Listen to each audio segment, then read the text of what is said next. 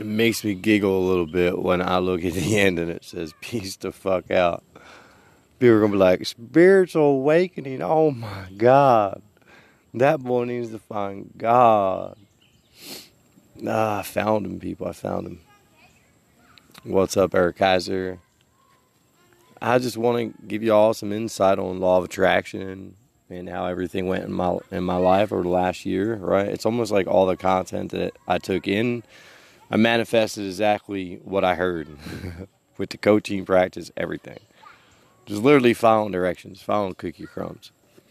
But you know, when you really get up the levels of mastery and you really start playing with the energies of this world, always look for the messages.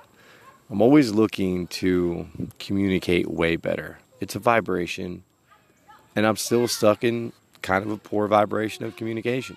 Even though I know how to communicate, I know how to do it well.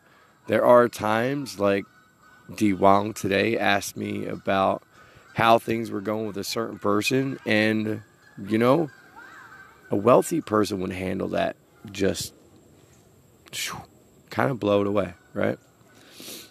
no reaction is normally your best reaction to keep your vibration correct.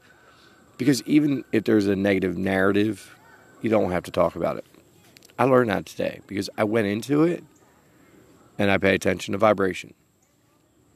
And I seen it shift. And I went, aha, ha, ha, ha. yeah, buddy, we're going to be working on vocabulary and speech. Like, yeah, I see that one. Look, right? Your highest self behaves a certain way. It's just that easy.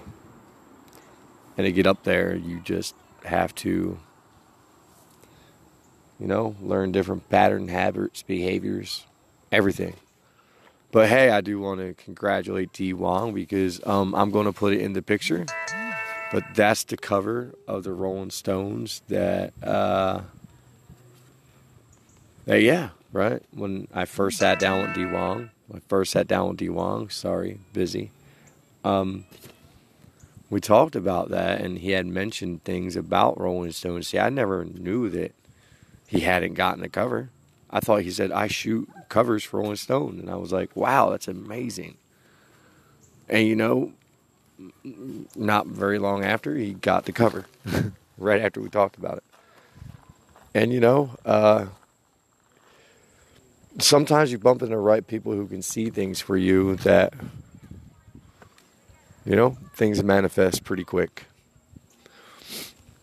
watch out for those people they can help you sometimes you got to pay them but it is what it is. Check out the pics. One of these days i'm to come back and be like hey, hey look who it is. And gary vee's to say what up? Later on